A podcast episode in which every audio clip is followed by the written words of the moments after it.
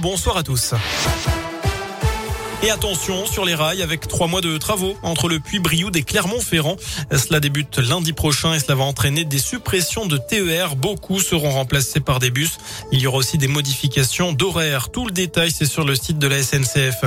Jour de manif des retraités, ils réclament des augmentations de leurs pensions. La CGT a appelé à défiler dans une vingtaine de villes de France, dont Clermont et Lyon. Dans la région, un Indinois condamné à 7 ans de prison. L'individu a été jugé hier et mardi par la cour d'assises pour des viols commis sur son ex-compagne. Les faits remontent à 2020. Le couple s'était séparé, mais lui refusait de partir. Il a alors violé trois fois et battu son ex-compagne dans le pays de Gex. Le prévenu a nié les faits lors de l'audience qui s'est déroulée à huis clos. En plus de la peine d'emprisonnement, il a interdiction de séjour dans l'un et d'entrer en contact avec la victime. Macron a livré notre région à Amazon. Voilà ce que l'on pouvait lire ce matin sur une banderole XXL étendue au pied de la basilique de Fourvière à Lyon. L'association de défense de l'environnement Alternatiba dénonce l'implantation du géant du commerce en ligne dans la région. Une entreprise responsable selon les militants de destruction d'emplois en plus d'entraîner des conséquences directes sur les terrains d'Auvergne-Rhône-Alpes où s'implantent les entrepôts.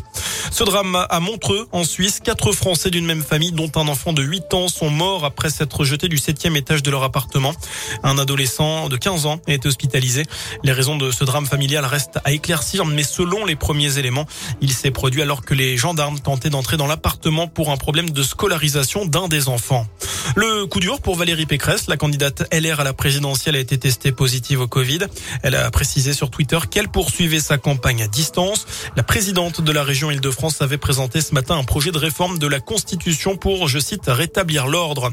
Enfin, sept champions olympiques et paralympiques de Pékin décorés ce matin de la Légion d'honneur. C'est le cas notamment des patineurs Guillaume Cizeron et Gabriela Papadakis.